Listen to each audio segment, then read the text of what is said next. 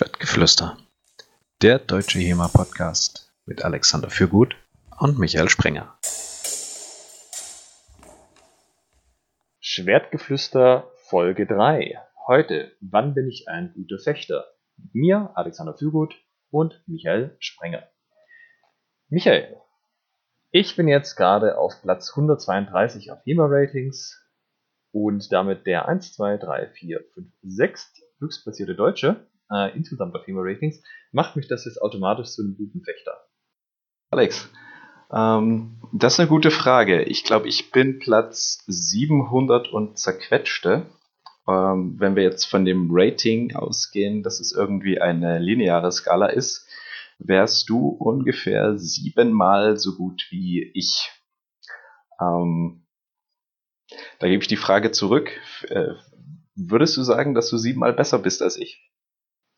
Äh, ich fürchte fast nicht, nee. Ich arbeite zwar an mir, aber ich glaube, das habe ich noch nicht erreicht, das Level. Ja, ich glaube, damit, äh, damit sind wir an dem Punkt direkt eingestiegen, dass es äh, sch schwierig ist, das jetzt allein auf so eine, zum Beispiel ein Rating zu runterzubrechen.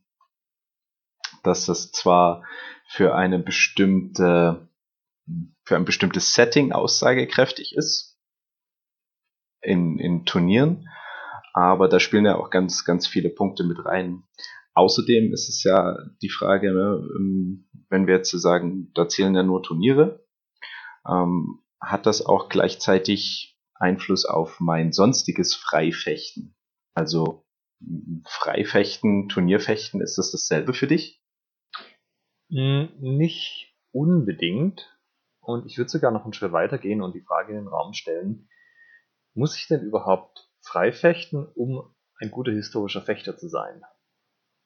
Also man muss sicherlich freifechten, um ein guter Turnierfechter werden zu können und äh, bei Turnieren gute Platzierungen zu erhalten. Aber guter historischer Fechter, ich weiß nicht. Ich glaube, da müssen wir uns als erstes die Frage stellen, was sind eigentlich die, die Ansprüche, die das Fechten, in unserem Fall speziell das historische Fechten mit sich bringt, die dann ein entsprechend guter Fechter wobei dann auch gut die Frage ist, wer das bewertet, ähm, die der mitbringen muss und die der erfüllen muss. Was sind deiner Meinung nach Ansprüche, die das historische Fechten mit sich bringt, die ein guter Fechter erfüllt? Hm, das kommt tatsächlich, glaube ich, ein bisschen auch darauf an, mit welchem Ziel man das historische Fechten eigentlich betreibt. Also auch wenn man den englischen Begriff nimmt, Historical European Martial Arts, ich für meinen Teil und auch der Verein, die Schwabenfedern von mir, also wir legen schon durchaus den Fokus drauf, fechten zu lernen. Also das ist, das ist unser Ziel auch als Verein, zu sagen, wir wollen, dass unsere Mitglieder fechten lernen. Fechten lernen heißt, wenn man es ganz weit runterbricht, ähm, man hat die Waffe, mit der man trainiert. In unserem Fall ist das das lange Schwert. Der andere hat typischerweise die gleiche Waffe, auch das lange Schwert. Und der möchte irgendwas mit einem tun, was damit endet, dass er einen trifft, ähm, mit einem Hieb, mit einem Stich, was auch immer. Und man selbst möchte das verhindern und gegebenenfalls sogar auf eine Art und Weise verhindern, dass man den anderen trifft und selbst nicht getroffen wird. Also wir definieren das für uns durchaus so, dass das freie Fechten da ein Teil davon ist, ähm, um zu sagen, ja, ähm, gute historische Fechter in unserem Fall, hat auf jeden Fall dabei, dass man gegen unkooperative Gegner, Trainingspartner fechten kann, dass man sich da nicht irgendwie überfordert fühlt. Aber das ist natürlich keine allgemeingültige Definition, die irgendwie jetzt jeder so unterschreiben würde oder die für jeden Verein gilt. Wie würdest denn du das für dich definieren? Hm, wenn ich jetzt erst nochmal auf deine Definition zurückkomme, du hast gesagt, ihr bildet dann quasi gute Fechter aus. Ähm, das hieß ja, rein theoretisch könntest du jetzt zu einem Sportfechtverein gehen, denen zeigen, wie man ein langes Schwert, was da sozusagen die, die Attacken, die Paraden und die entsprechenden Techniken sind. Und die könnten dann gute historische Fechter ausbilden. Würde das funktionieren? Ah, das ist ein bisschen ein spezielles Beispiel. Ich denke nicht, weil, also man merkt es ja auch, wenn man viel mit Leuten frei fechtet, wer Hintergrund im olympischen Fechten hat, Stiche, Fußarbeit vor, zurück, das sitzt alles ganz gut, aber gerade Fußarbeit, die ähm, von der Linie abweicht und die Hiebe, das ist schon mehr, als man jetzt im, im Fechten irgendwie noch mitkriegen kann, wenn man nur den Hintergrund hat. Also ich denke nicht, nee. De facto auch nur in Anführungsstrichen Erweiterung. Also ich kann jetzt das ist äh, das olympische Fechten um die von dir angesprochene Fußarbeit, ähm, um Hiebe und den, das, das Ganze, was bei, beim HEMA noch dazukommt, erweitern. Ähm, wo, die, wo der Kern eigentlich bleibt, äh, es, es bleibt Fechten. Ne? Also und, und Fechten an sich hat einen, hat einen gewissen Anspruch ha, an den Fechter. Ähm, das heißt, um deine, deine Frage von vorhin zu beantworten, wie, wie sehe ich das? Ähm, ich denke, es ist ganz, ganz ähnlich. Ich denke, es ist aber kein großer Unterschied zwischen Sportfechten und historischem Fechten. Wenn man es jetzt auf das Fechten an sich, auf die, auf die Sportart, auf die Ausführung bezieht. Das hat immer was mit Abstandsgefühl, mit, mit Wahl des richtigen Zeitpunkts, ähm, Auswahl der, des, des Angriffs, äh, greife ich an, äh, verteidige ich, mit welcher, also Entscheidungsfindung. Und ich denke, da sind fast 95 Prozent dessen, was den, was den Kern ausmacht des Fechtens, sowohl beim Sportfechten, also Säbeldegen und Florett, ähm, als auch beim historischen Fechten, langes Schwert, Schwert und Buckler, Rapier, welche Waffe auch immer, die, die gleichen. Bist du darauf eingestellt, dass just in diesem Moment sich unsere Hörer mit Fackeln und Missgabeln auf den Weg zu dir machen? ähm, denkst du, dass es, denkst du, dass es wirklich, ähm, also ja, diese, ich dachte, da sind wir drüber weg, dass ähm, HEMA was, was, was ganz anderes ist als Sportfechten. Ich hätte da jetzt unsere Hörer als toleranter eingesch äh, eingeschätzt.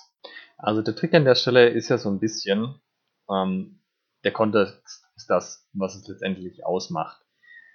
Der Kontext des Sportfechtens ist ein anderer ähm, als der Kontext, in dem historisches Fechten typischerweise betrieben wird.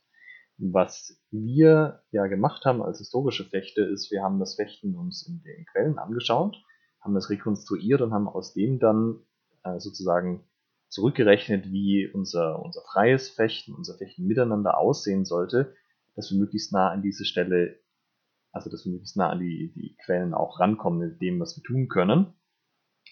Und die, das olympische Fechten nimmt ja auch nicht für sich in Anspruch, dass das irgendwie sozusagen auf einem Ernstkampf aufbaut, ähm, sondern das ist ja ein reines Spiel sozusagen. Und wenn ich dich zehnte Sekunde Feuer treffe als du mich, ist das völlig okay. Und das ist ja auch was, womit da keiner irgendwie ein Problem hat. Wohingegen das ja in der Himmersehne ein bisschen anders aussieht. Da ist, ja, schwingt ja immer noch der Gedanke mit, das, was wir tun, sollte schon irgendwie noch in den Kontext der Quellen passen, was in vielen Fällen ähm, das Bloßfechten ist. Also potenziell auch ein ernster Kampf, je nach Quelle natürlich auch nicht, aber dass das nicht einfach ein reines Spiel sozusagen ist, wo es nur darum geht, ähm, dass ich da jetzt Punkte sammle oder ähnliches. Das ist ja beim Sportfechten aber, soweit ich weiß, auch nicht der Fall. Also der, der Hintergrund des Sportfechtens ist ja genau so ein, ein scharfer Kampf, also aus dem Duellwesen abgeleitet. Und gerade so eine Geschichten wie Angriffsrecht, ähm, jetzt mal davon abgesehen, wie es heutzutage vielleicht ein bisschen missinterpretiert wird oder wo, wo die Regeln ein bisschen ad absurdum getrieben werden.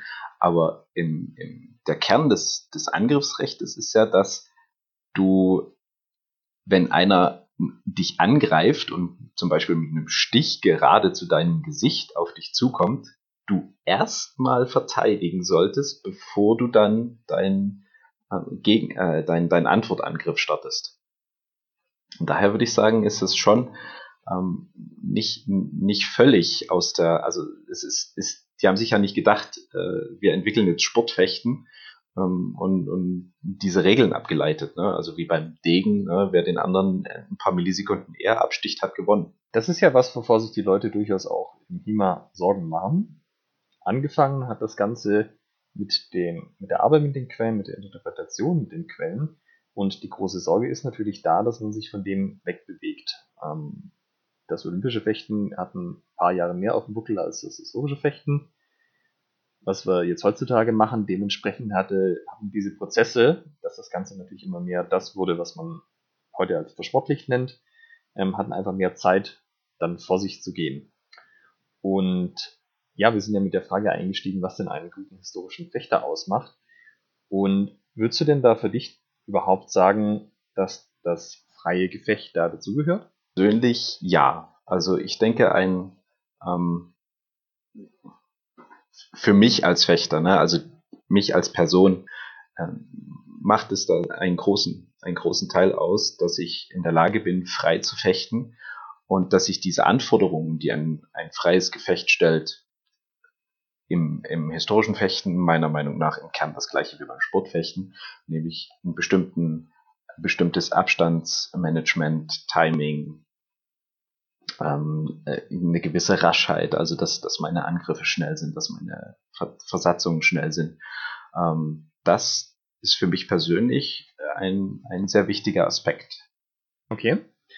Und wo bleiben dann für dich die Quellen, auf denen das Ganze fußt in dem Kontext? Alles, was ich im, im Freikampf mache, kann ich ja nur tun, weil wir, ich, Vereinskameraden und äh, die gesamte HEMA-Community, de facto viele, viele vor uns, sich mit diesen Quellen beschäftigt haben, ähm, herausgefunden haben, ah, guck mal hier, da steht was, wie man mit einem langen Schwert ficht. Ähm, diese, diese, diese Quellenarbeit ist ja de facto die Grundlage. Ohne dem könnten wir jetzt kein, kein Langschwert fechten. Da kann man sich natürlich auch ein bisschen drüber streiten. Ne? Die, die 3227a sagt, äh, denn Übung ist besser als Kunst. Ne? Dann könnte ich auch sagen, ich nehme jetzt einfach ein Schwert in die Hand und übe damit. Dann würde ich auch, denke ich, ein passabler Freifechter werden, wenn ich einfach diesen Prinzipien folge, die dafür nötig sind. Ähm, das würde aber meiner Meinung nach nicht reichen, um ein, dann würde ich mich persönlich nicht als guten historischen Fechter bezeichnen. Wann würdest du dich denn als guten historischen Fechter jetzt in diesem Bereich, den wir angesprochen haben, äh, Freigefechte und, und Quellenlage, die beiden Themen jetzt mal da, da reinspielen, wann würdest du dich da als guten Fechter bezeichnen?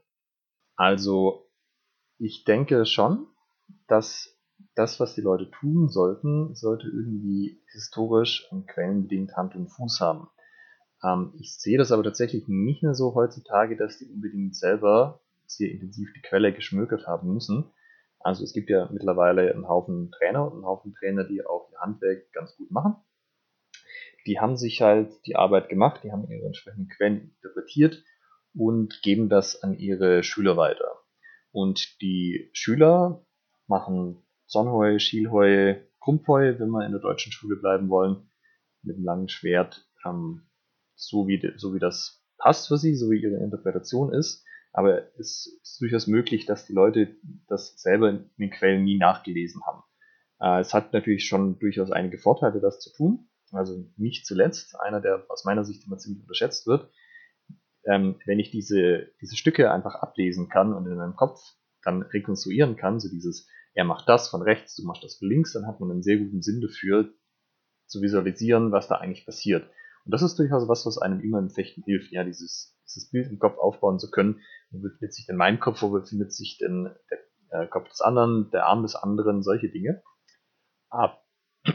Aber ähm, würde ich jetzt, also es bringt natürlich dann, hm, ich will nicht sagen, es bringt nichts, äh, die Quellen selber zu lesen, aber es hat natürlich immer weniger, was man rauskriegt. Also wenn ich anfange in einer Trainingsgruppe, keiner hat irgendeinen Peil von irgendwas, wir wissen alle nicht, wie die Quellen funktionieren, dann ist es wahnsinnig wertvoll, die Quellen zu lesen, weil dann ist jeder Satz, den man besser versteht, jedes Stück, was man besser versteht, bringt einen richtig einen großen Schritt vorwärts.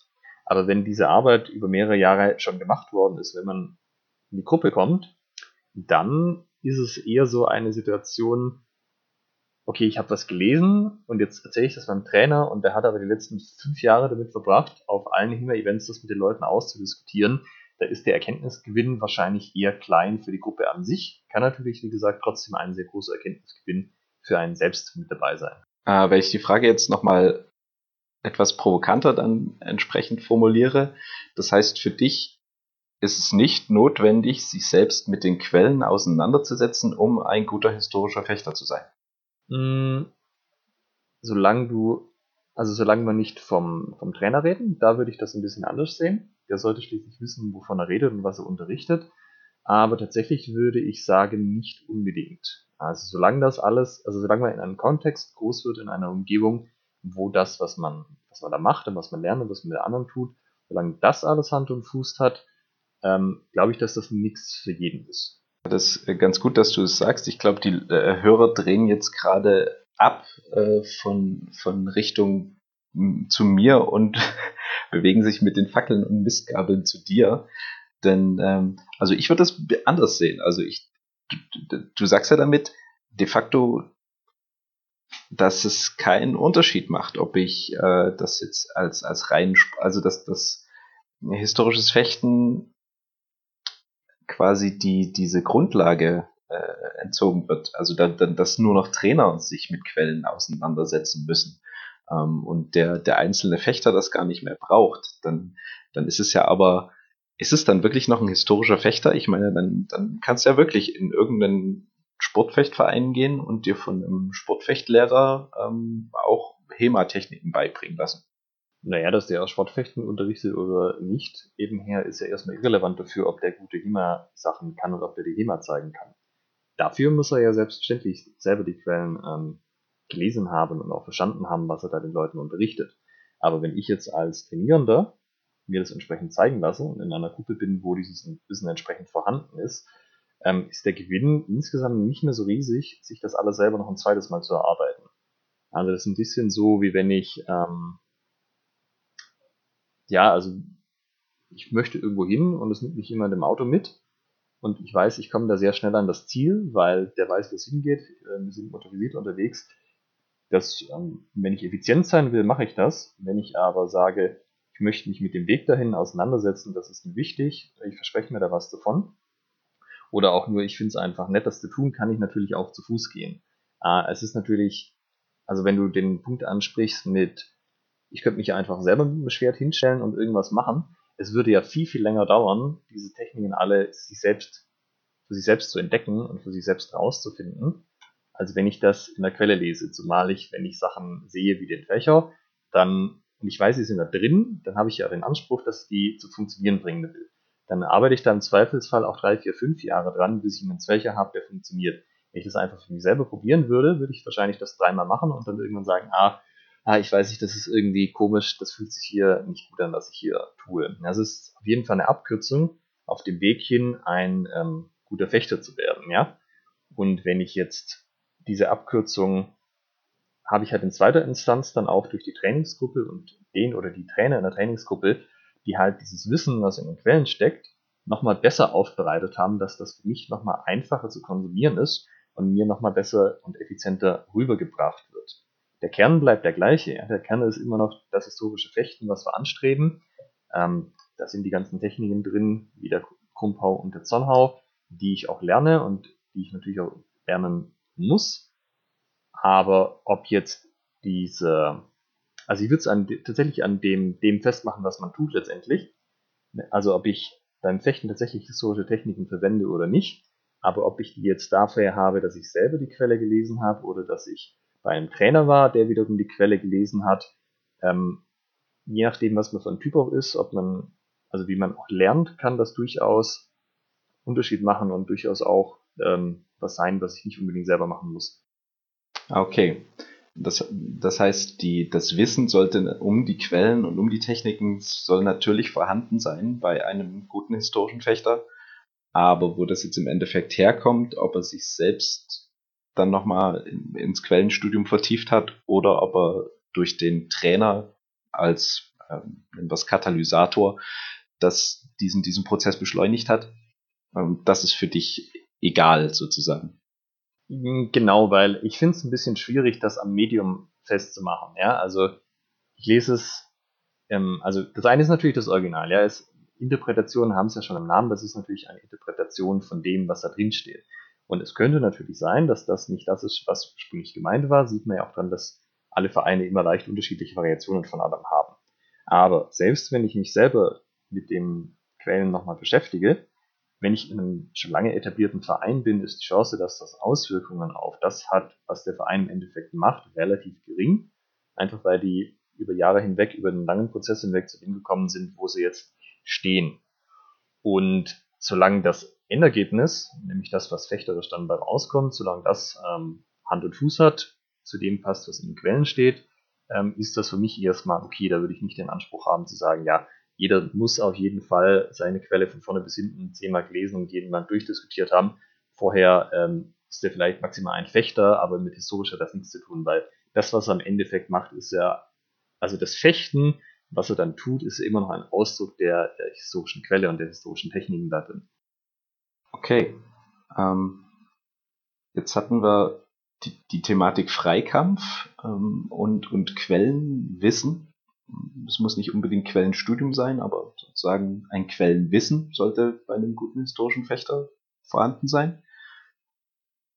Wie ist das? Muss ein guter historischer Fechter auch Turniere fechten? Nee, ich denke nicht. Also bei Turnieren würde ich sagen, das ist nicht für jeden was. Ähm, es gibt Leute, die haben da Spaß dran. Es ist ein sich mit anderen messen. Und das kann man machen, aber das liegt ja auch nicht jedem. Manche Leute mögen ja auch dieses ganze, den ganzen Konkurrenzkampf, der dem Ganzen innewohnt, einfach nicht. Ähm, wenn ich jetzt aber sage, ich möchte ein guter Freifechter werden, und das ist was, was ich für mich als historischen Fechter definiere, wo man auch schon drüber streiten kann, äh, und was wir vielleicht auch noch tun sollten, dann muss ich natürlich schon mit möglichst vielen Leuten fechten, die nicht von meinem Verein sind. Ja, dass ich so Dinge lerne, wie meinen Gegner zu lesen. Was macht denn der überhaupt? Und dass ich mich nicht einfach darauf verlasse, dass ich das ohnehin schon weiß. Und Turniere sind ein einfaches Mittel, das zu tun. Da gehe ich hin. Wenn ich da bis ich durch Deutschland fahre, habe ich jedes Mal andere Gegner zum Großteil. Ähm, das ist aber nicht das Einzige, wo ich das kriege. Ich kann natürlich auch zu Fechtschulen gehen, offenen Hallen, wo ich einfach frei mit Leuten fechten kann von diesem Verein. Wenn ich das mache, habe ich genauso die Chance, mit vielen unterschiedlichen Fechtstilen in Kontakt zu kommen, ohne dass ich dann am Ende Turnier fechte. Jetzt ist es natürlich so, wenn wir jetzt wieder auf den ursprünglichen Kontext zurückgehen, Ernstkampf mit, einem, mit einer scharfen Waffe ähm, und in welcher Situation auch immer, dann hat man natürlich an dieses Gefecht ganz andere oder das andersrum, das Gefecht stellt dann an, an die Fechter ganz andere Ansprüche, die sich natürlich nicht wirklich nachbilden lassen heutzutage, denn dann müsste man bloß mit scharfen Schwertern fechten. Aber ist es nicht so, dass so ein, ein Turnier, so ein, ein wirklicher Wettbewerb nochmal eine andere psychische Anforderung stellt als ein reiner Freikampf, wie du es beschrieben hast? Also zum Beispiel auf Fechtschulen oder offenen Hallen? Hm, das sicherlich. Die Sache ist natürlich, nehmen wir mal nochmal den Sonhar als Beispiel. Wenn ich meinen Zonhau so machen kann, dass ich selbst dabei geschützt bin, das heißt, ich werde am Körper nicht getroffen, ich werde nicht an den Fingern getroffen und ich treffe dabei selbst. Und ich mache das in einer Variante, die sich nicht groß unterscheidet, ob ich die mit scharfen Klingen mache oder mit stumpfen Klingen, ob ich die mit ähm, also stumpfen Waffen oder mit Fechtfedern mache, dann macht das zumindest von dem körpermechanischen keinen Unterschied, ob ich jetzt im Freifechten oder im Turnier das Ganze mache oder, zumindest denke ich das, ausprobiert habe ich es natürlich auch nicht, in einem äh, ernsten Kampf gegen Gegner. Was da zum Tragen kommt, ist, wie du schon sagst, natürlich die psychologische Komponente. Und ich denke schon, dass das helfen kann. Also gerade wenn man diesen Druck mal erleben will, gegebenenfalls auch, ähm, ja, vielleicht hat man irgendwie einen Gegner dann wo man sich auch ein bisschen vor fürchtet, weil er irgendwie groß und gefährlich aussieht oder sowas in der Art oder einen ganz schlimmen Ruf hat, um sich dem Ganzen anzunähern. Aber auch das kommt natürlich drauf an, wie man selber das aufnimmt. Ja, es gibt Leute, denen fällt das generell schwer, so eine Situation ernst zu nehmen. Also die kommen nicht in diese, diese Einstellung rein. Und andere Leute haben vielleicht auch vom Freikampf schon so viel Bammel, dass sie das da quasi auch erleben. Das ist ja durchaus bei dem einen oder anderen gerade auch am Anfang der Fall dass man da sehr nervös wird, was den Freikampf angeht. Das legt sich in der Regel mit der Zeit, aber für manche kann das ja auch schon Kampf genug sein, ähm, psychologisch, sich dem überhaupt im eigenen Verein zu stellen.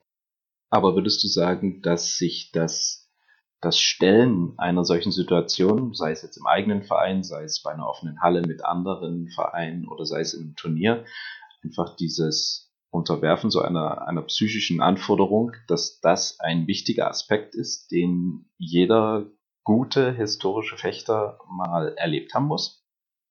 Hm, tatsächlich glaube ich das nicht. Einfach aus dem Grund, äh, die Leute tun das ja auch aus sehr unterschiedlichen Motiven raus, betreiben das historische Fechten und das bringt eine gewisse Ernsthaftigkeit mit sich. Ja? Also wenn man psychologisch und emotional schon so dabei ist, dass man sich da wirklich Sorgen macht und dass man auch gestresst ist, ähm, das ist ja nicht für jeden eine positive Erfahrung, sowas zu machen. Und wenn man einfach Spaß dran hat, ein bisschen mit Schwertern einmal in der Woche durch die Halle zu fechten, ist das auch völlig okay für mich. Ähm, das muss man jetzt nicht unbedingt hergehen und sagen, ich muss mich diesem Druck da auch aussetzen. Also es gibt sicherlich auch einen Haufen Leute, denen da der Spaß vergehen würde an dem Ganzen und das muss ja eigentlich auch nicht sein. Aber würdest du sagen, dass äh, Leute, die jetzt ähm, ein bisschen überspitzt formuliert, nur mit Schwertern durch die Halle rennen, um Spaß zu haben, gleichzeitig gute historische Fechter sind? Ich denke, das kommt auf ihr Selbstverständnis an. Also wir haben ja ein bisschen das schon angetriggert.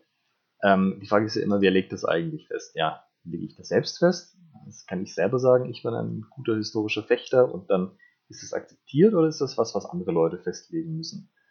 Und es kann einfach sehr unterschiedliche Motivationen geben, das historische Fechten zu machen und es gibt ja auch sehr unterschiedliche Vereine und Vereinsarten, die mit ganz unterschiedlichen Zielen antreten.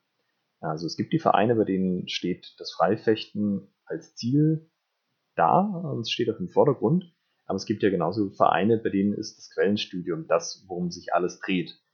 Ähm, das merkt man ja auch in den einzelnen Stunden. Also wenn ich so eine Zwei-Stunden-Einheit habe und ich mache da viel Quellen lesen und interpretieren, dann ist es eher schwierig, die ähm, körperlich anspruchsvoll zu machen, diese zwei Stunden, weil natürlich rumstehen und über, über den Text grübeln nicht so das körperlich Fördernde ist. Ja, also das ist aber aus meiner Sicht auch okay, dass man sich dem Thema historisches Fechten auf verschiedene Arten nähert und auf verschiedene Arten auch auslebt. Ich glaube, gefährlich wird es nur dann, wenn man seine eigenen Maßstäbe an andere Leute und an andere Gruppen anlegt. Also wenn ich mir jetzt sage, nur weil wir einen großen Wert darauf legen, dass man am Ende gut, äh, freifechten kann, dass das dann alle machen müssen und dass, wenn das irgendjemand nicht gut kann, dann ist er automatisch ja kein guter historischer Fechter. Aber vielleicht würde der aus seiner Sicht genauso und auch genauso gerechtfertigt sagen, hey, ähm, wir machen Quellenstudium, das ist unser Ding, das, die Anwendung am Ende, das ist gar nichts, was bei uns irgendwie großartig interessiert. Und wenn bei euch nicht jeder jede Stunde eine Quelle in der Hand hat, dann läuft irgendwas falsch. Ähm, also ich denke, das ist prinzipiell ein valider Ansatz und ich denke, da sollte man nicht automatisch seine eigenen Maßstäbe auf andere übertragen. Okay. Ähm, würdest du dann sagen, dass gute Fechter von jeder Gruppe selber bestimmt werden sollen? Also äh, entscheidet das dann die, die, die entsprechende Gruppe? Okay, das sind jetzt in unserer Gruppe gute historische Fechter. Also wenn wir davon ausgehen, dieser Punkt gut wird von jemand anders als einem selbst bestimmt, dann ja, die Gruppe ist wahrscheinlich so das, das erste Ding. Ähm, wobei natürlich, ob man Leute generell in gute oder nicht so gute historische Fechter einteilen will, ist natürlich noch eine andere Frage. Das ist ja auch durchaus psychologisch nicht so ganz ohne. Ähm, weil, wenn, wenn mir jemand sagt, du bist ein besonders guter historischer Fechter, du kannst irgendwas besonders gut, dann impliziert das ja auch immer, dass andere Leute das nicht so gut machen und ähm, müssen sich auch überlegen, ob man das haben möchte. Aber auch die einzelnen Vereine sind ja so ein bisschen, oder ja, häufig zumindest in ähm, Communities organisiert. Also die haben mit anderen Vereinen, die ähnliche Dinge sehen und die ähnliche Ansprüche haben, Austausch. Also so wie zum Beispiel die Vereine, die viel Turniere fechten. Das sind ja auch immer die gleichen vier, fünf Stück. Und die haben natürlich einen ähnlichen Ansatz und auch ähnliche Ziele und die können sich unter anderem sicher darauf einigen, welche Kriterien sie festlegen, um zu sagen, ja, der ist jetzt ganz gut dabei oder der nicht. Ähm, und selbiges gibt es auch sicherlich mit anderen Arten von Vereinen. Glaubst du, dass jeder, ein, jeder, der das betreibt, dieses, diesen Sport oder dieses Hobby, ein guter historischer Fechter sein möchte? Nee, ich denke nicht. Ich denke, das ist für einige Leute auch völlig okay, einfach sich ähm, ein, zwei Mal in der Woche mit Schwert und Spaß durch die Halle zu bewegen und dann wieder gut sein zu lassen. Also das impliziert ja auch so ein bisschen ein, ich möchte mich verbessern, ich möchte in diesem Sport irgendwie besser werden, ich möchte gut werden am Ende. Und das, dafür muss man was tun. Und das ist sicherlich was, was nicht jeder möchte. Auch hier wieder, wenn ich das, ich kann natürlich auch das äh, gute historische Rechte so definieren, dass ich mich, mich selber als Maßstab nehme. Und ich denke, das wäre in vielen Fällen auch die bessere Variante, zu sagen, ich kann das, was ich gerne möchte, was mein Ziel ist, auf das ich hinarbeite, auf das ich mit meinem Verein hinarbeite, da habe ich mich verbessert im Vergleich zum letzten halben Jahr. Ähm, dass man es nicht auf andere Leute ummünzt und sagt, ich muss jetzt irgendwie besser als der X sein und ich muss jetzt irgendwie besser als der Y können, sondern dass man sich selber sozusagen ähm, immer weiter verbessert und dann halt irgendwann sagen kann, gut, ich habe jetzt ein Level erreicht, wo ich sagen würde, ja, ich bin ganz kompetent in dem, was ich tue. Ich habe einen Eindruck, ich kann das eigentlich ganz gut, was ich erreichen wollte. Du hast gerade noch einen sehr interessanten Aspekt an, äh, angesprochen. Also einmal äh, das, was du sagst, die, die Selbstreferenz. Also es ist dann eben nicht gut im Vergleich zu anderen. Also wenn wir Michael und Alexander nehmen, ähm, ist es, sind die beide für sich selbst gut oder auch nicht. Ähm, wenn wir die vergleichen, wird es irgendwie auch schon schwierig. Ähm, denn ja, wie, wie wollen wir uns vergleichen? Okay, HEMA-Ratings, da bist du weiter oben als ich. Das wäre jetzt zum Beispiel eine, eine Vergleichsmöglichkeit, die natürlich dann aber wieder nur für einen abgeschränkten Bereich gilt.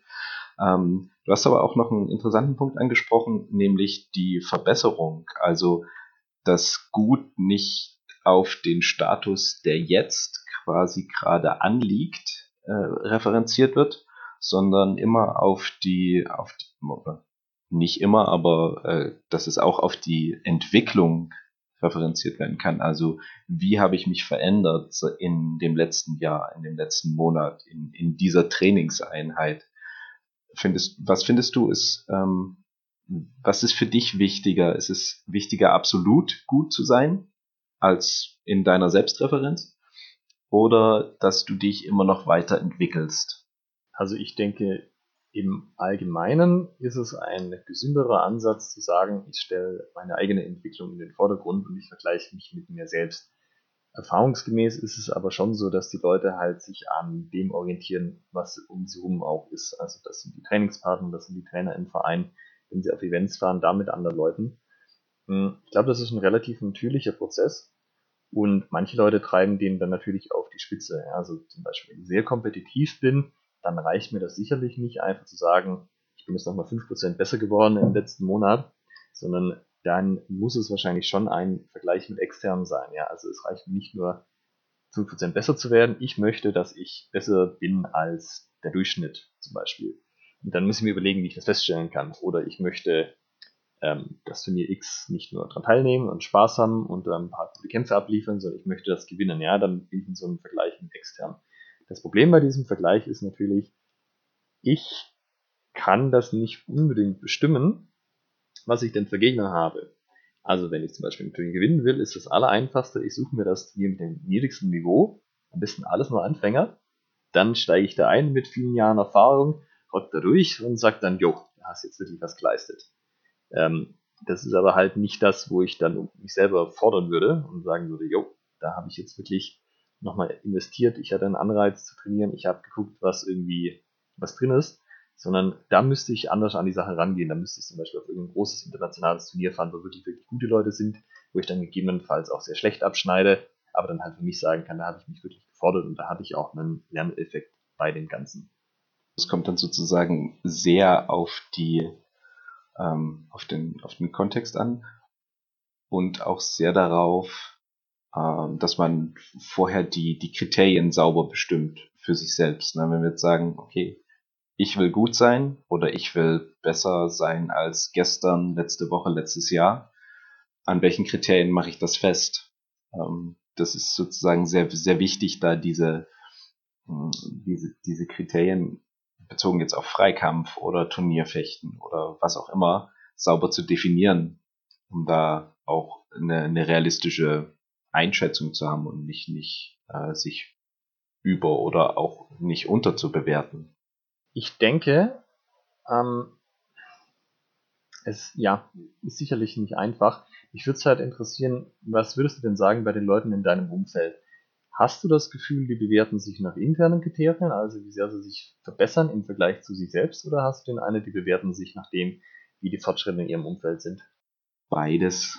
Also zumeist ist es so, dass natürlich, wenn du jetzt, äh, nehmen wir an, wir nehmen die Turnierfechter, die bewerten sich natürlich erstmal nach dem Abschneiden im letzten Turnier. Habe ich äh, eine Podest erreicht, welche Platz, bin ich in die K.O.-Runde gekommen, welche Platzierung habe ich erreicht, welche Gegner habe ich besiegt, äh, welch, gegen welche habe ich verloren. Also da ist sehr viel über, über eine externe Referenz. Ähm, daraus abgeleitet ergeben sich dann aber Anforderungen an das, an das Training und an die Weiterentwicklung, wo sie dann bestimmen können, okay, ähm, ich habe jetzt gemerkt, ich habe das, das Turnier analysiert, habe die und die Punkte bei mir aufgezeigt bekommen, die ich jetzt so und so trainieren möchte. Und jetzt kann ich bewerten, ähm, wie entwickle ich mich bezogen auf diese, diese neuen Referenzpunkte. Also das, das ist immer so eine, so, eine, so eine Mischung aus beiden. Wie ist es bei euch? Also ich würde sagen, ich versuche darauf hinzuwirken, dass die Leute sich nicht allzu sehr mit anderen vergleichen, sondern eher mit sich selbst. Aber ich äh, scheitere da sehr stark dabei. Ähm, unsere generelle Kultur im Verein ist schon, ähm, sagen wir mal, durchzogen von einer gewissen ähm, Kompetitivität und von einem gewissen Wettbewerbsgedanken. Und das kann man ja alles machen, also vor allem auch wenn man schon eine Weilchen dabei ist und schon eine Weile GEMA macht. Aber ich finde das eigentlich sehr ungesund, das zu machen, wenn man relativ frisch in die ganze Sache reinkommt. Vor allem in den ersten paar Jahren. Ähm, ja, aber das ist nicht einfach abzustellen. Macht es dann nicht auch einen guten Fechter aus, dass er das kann oder dass sie das kann, sozusagen die eigene Leistung in der Selbsteinschätzung bezogen auf die eigene und auf externe Referenzen ähm, gut, gut äh, abzubilden?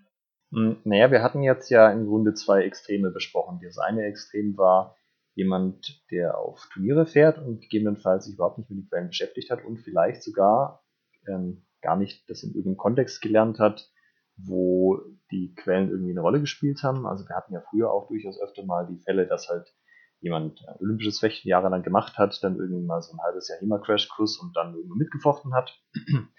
Und wir haben auf der anderen Seite ja Leute, die mit Freifechten überhaupt nichts am Hut haben, aber mit großer Freude ihre Quellen interpretieren. Und ja, wenn ich das jetzt so anschaue, würde ich da jetzt nicht unbedingt sagen, dass ich dem einen absprechen wollte, dass er, ähm, also, also ich würde, sobald du nicht im Kontext der Quellen fechtest, also nicht das auch in einem Kontext gelernt hast, wo du mit den Quellen arbeitest, dann würde ich schon sagen, dann bewegst du dich außerhalb des historischen Fechtens. Aber wenn wir nochmal das Beispiel nehmen von jemand, der ist halt im Verein, hat sich selber zwar nicht mit den Quellen beschäftigt, aber der Verein und der, die Trainer da haben das gemacht, das hat alles Hand und Fuß, was sie inhaltlich machen, dann würde ich dem nicht absprechen wollen, historisches Fechten zu machen. Genauso wie ich aber auch dem anderen, der mit Zweikampf überhaupt nichts am Hut hat und halt Quelleninterpretation macht mit seiner Gruppe, seinem Verein, würde ich dem auch nicht absprechen wollen. Und wenn wir das schon nehmen, dann ist es ja auch so, dass ich nicht sagen kann, naja, der eine ist gut, der andere nicht, weil das sind halt völlig andere Maßstäbe, die ich da anlegen würde. Also wenn dein Ziel ist, dein, der, also richtig gut im Interpretieren zu werden und richtig gut deine Quellen zu kennen, dann ist der Maßstab halt eher so ein, hey, ich habe mit dir eine Diskussion darüber geführt und habe dich nach der und der Stelle gefragt und du hast da eine Antwort drauf gehabt, du hast dir da intensiv zu Gedanken gemacht, du weißt, wovon du redest. Ähm, das ist ja dann ein völlig anderer Maßstab. Also die Vergleichbarkeit nach extern fehlt, fehlt ja ohnehin so ein bisschen. Na, meine Frage zielt da auch darauf ab, ähm, die, ob die, ein guter historischer Fechter, egal was sein Fokus ist oder ihr Fokus ist, ähm, sich gut selbst einschätzen kann. Also, dass man sagen kann, okay, ich kann, ich bin ein guter Turnierfechter, weil, oder ich bin ähm, gut, schlecht, weil ich kann ähm, gut mit Quellen umgehen, weil ähm, findest du, dass das eine, eine Voraussetzung ist? Ah, okay.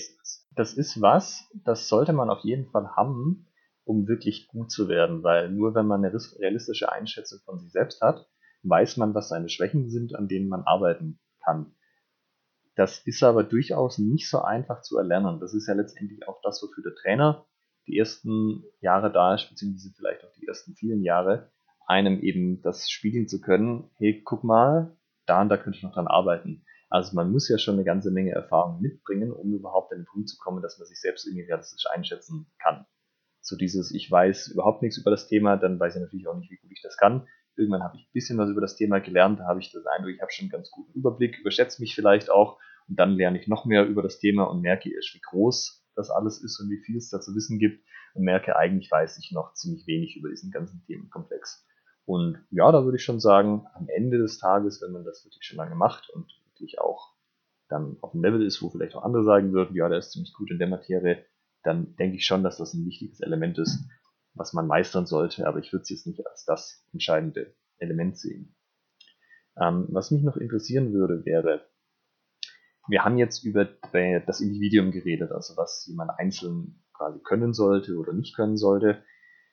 Ist es denn so, dass jemand, der ein guter historischer Rechter ist, also im Zusammenhang mit der übrigen Community, also mindestens mal dem eigenen Verein, muss der zum Beispiel sich im Verein engagieren? Muss der da irgendwie Leuten helfen, dass die auch bessere Fechter werden?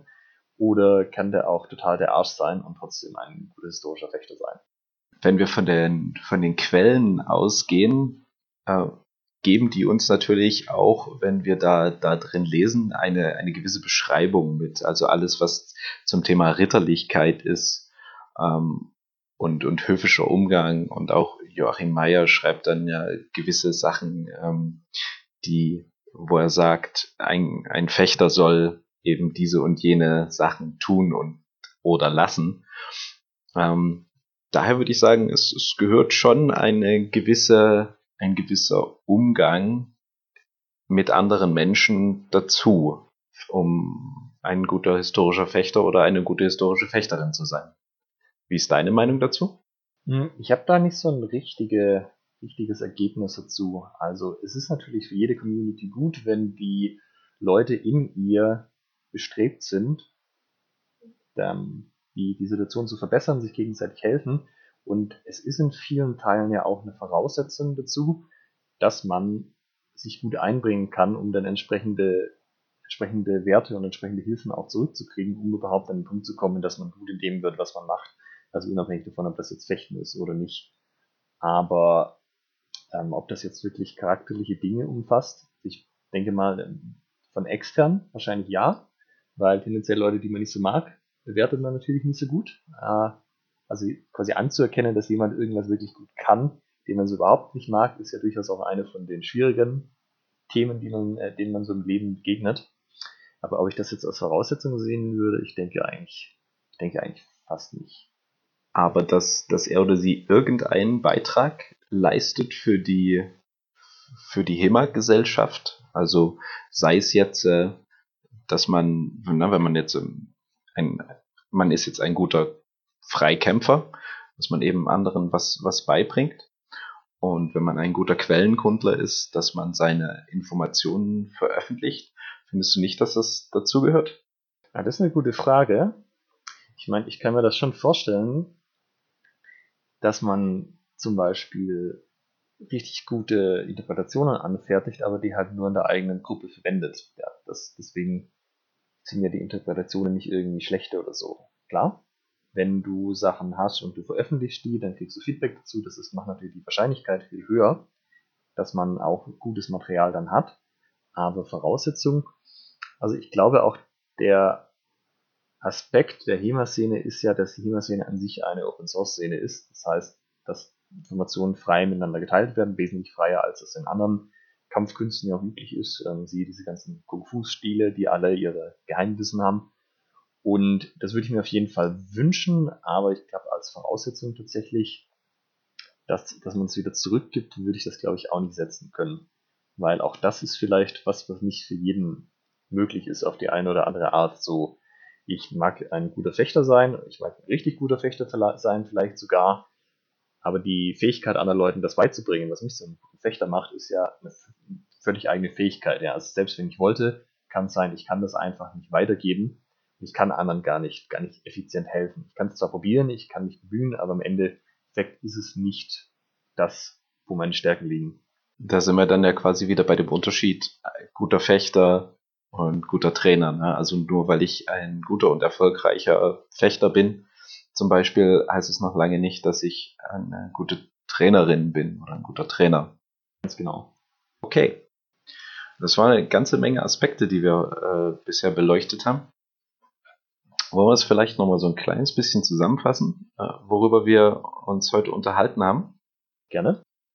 Du bist ja sehr provokant eingestiegen mit der, mit den, mit den HEMA-Ratings ähm, und quasi mit den, ja, gleich mit dem Turniervergleich, ähm, wo wir gesagt haben, ist ein guter Fechter muss ein, oder andersrum ist ein guter Turnierfechter ein guter Freikämpfer und ein, äh, ein, generell ein guter Fechter. Was würdest du dazu sagen, so abschließend? Ja, war natürlich bewusst provokant formuliert, aber wir wissen ja aus Star Wars, nur ein Cis redet in Absoluten. Und in dem Fall ist es halt auch so, ähm, wenn ich eine sehr hohe Platzierung auf HEMA-Ratings habe, also nahe an den Top 100 oder da drin, sagt das schon was aus im Kontext des Turnierefechtens. Ja, das macht, erhöht wesentlich die Wahrscheinlichkeit, dass ich da einen guten Fechter vor mir habe, auch wenn es natürlich kein vollständiger Garant dafür ist.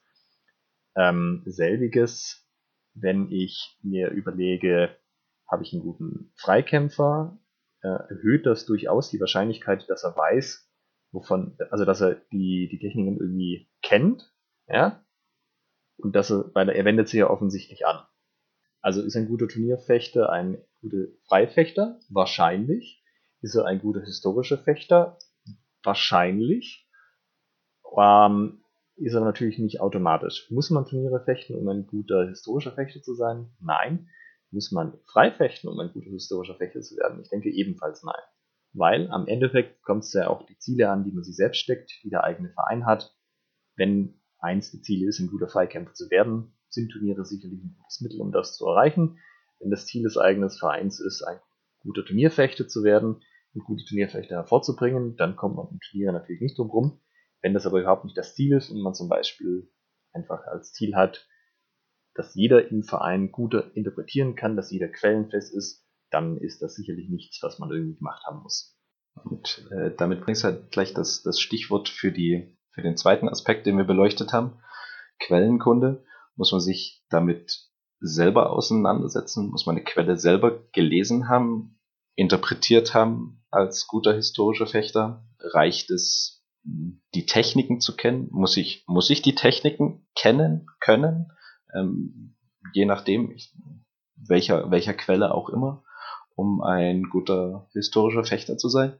Um meine Position nochmal zusammenzufassen, ich würde sagen, wenn man sich in dem Kontext seiner Quelle bewegt und in diesem Kontext sicher fechten kann und sich auch gut auskennt und halt weiß, wie die Sachen zusammenhängen, auch durchaus die Begriffe kennt, dann würde ich sagen, ist es nicht unbedingt und für jeden was, die Quelle tatsächlich auch selber sehr intensiv bearbeitet zu haben mal drin gelesen haben, sicherlich ja, aber in dem Maße intensiv die Quelle zu beackern, wie auch ich das früher gemacht habe, ist, glaube ich, heute nicht mehr das, was wirklich im Vordergrund steht bei vielen. Und ich weiß, dass viele das nicht so gut finden, aber ja, kann nicht die Zeit zurückdrehen. Ähm, es ist, wie es ist und ich denke auch, das ist was, ähm, also für mich zumindest, ich kann das akzeptieren und ich kann sagen, ja, der macht immer noch historisches Fechten, auch wenn er die Quelle selbst vielleicht nicht gelesen hat solange er sich in diesem Kontext bewegt, solange er in dem System, in dem er fechtet, auskennt und weiß, was er da macht. Stimmst du mir denn eigentlich zu bei diesem Standpunkt? Jein, also ich finde, ein guter historischer Fechter sollte eine Quelle schon mal gelesen haben und sollte sich auch mal in diese, in diese Beschreibungswelt da hineinversetzen. Also wirklich das mal durchgespielt haben. So eine, diese Handlungsanweisung ist es ja, ne, der macht das, dann machst du das. Ähm, also meiner Meinung nach sollte man das, sollte man das schon mal durchgespielt haben. Auch wenn es für bestimmte Aspekte nicht notwendig ist. Ein Turnier kann ich auch gewinnen, ohne das je gemacht zu haben. Aber so in meiner persönlichen Vorstellung, ich hätte den Anspruch an mich, wenn ich sage, also wenn ich mich hinstelle und sage, okay, Michael Sprenger, ich bin ein guter historischer Fechter, dann würde ich das nicht tun, ohne nicht eine Quelle mal gelesen zu haben und auch Interpretationen selber gemacht zu haben und einfach auch so ein Feeling dafür äh, zu haben, was es eigentlich bedeutet. Ähm, ja, das würde ich für mich selber tatsächlich auch so sagen, aber wir sind ja beide jetzt auch schon ein Weilchen in der Szene dabei. Äh, du bist bei zehn Jahren, ich bin bei neun Jahren. Wir haben ja auch die Phase noch mitgekriegt und äh, auch wahrscheinlich bei unseren Vereinen, als das alles noch zentrales Bestandteil des Trainings war. Und das hat sich bei uns und ich denke auch bei vielen anderen mit der Zeit so ein bisschen davon wegentwickelt, wirklich im Training selber die Interpretationen zu machen. Das wurde dann ausgelagert, das wurde vorher gemacht, das wurde nachher gemacht und irgendwann waren die Interpretationen zu 80% dann halt fertig, dann waren es irgendwann 85%. Meinst du denn, das gilt immer noch für Leute, die jetzt einsteigen? ähm, ja, das ist, eine, das ist eine gute Frage. Ich würde sagen, ja. Allerdings sind wir da auch an dem Punkt, den wir besprochen haben. Es ist ja, das ist meine Referenz. Ne? Wenn man sich jetzt äh, an meiner, ich könnte jetzt eine Liste aufstellen, folgende Punkte erachtet Michael Sprenger als wichtig, um ein historischer Fechter zu sein. Und dann könnte ich die verteilen und dann kann da jeder sein Häkchen drüber machen, mir die zurückgeben und dann bekommen sie von mir Prädikat guter historischer Fechter. Äh, da bin ich natürlich die Referenz. Wenn man das möchte, ja, ne, dann äh, sollte man da die, die Quelle entsprechend selber studieren. Aber das ist natürlich auch immer die Frage, wie wir es diskutiert haben, wen, was interessiert mich eigentlich? Ne? Welche, welche Referenz ist es eigentlich, auf die ich was gebe? Ähm, ist es mein Trainer? Sind es meine Trainingspartner oder bin ich selber das?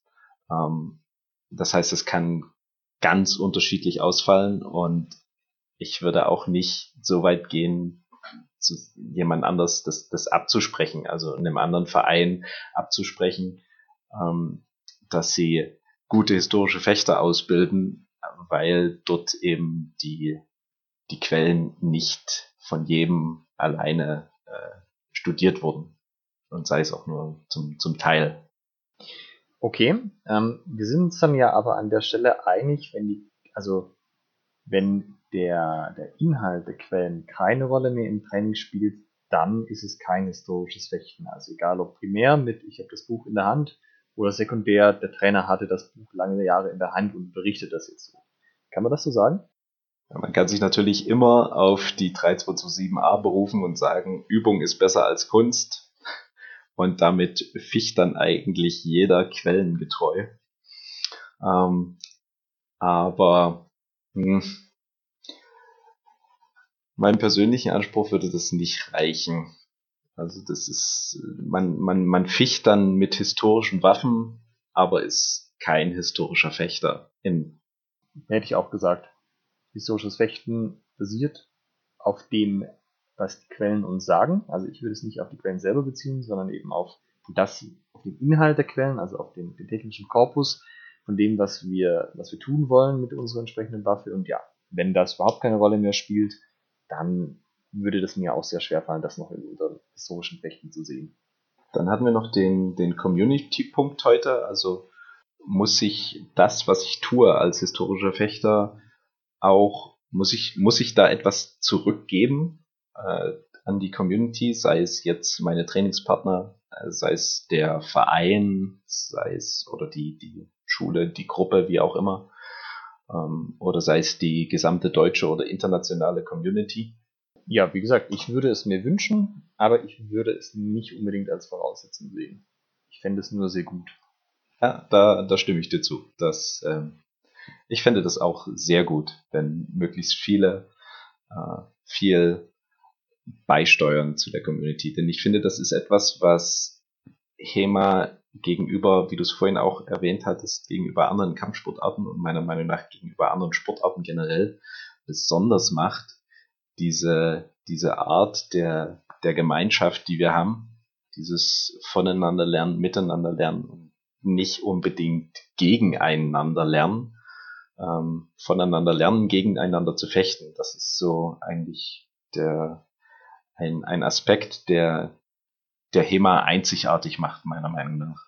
Und das sollten wir, das sollten gute historische Fechter auch immer so ein bisschen zumindest im Hinterkopf haben, ähm, dass es dazugehört.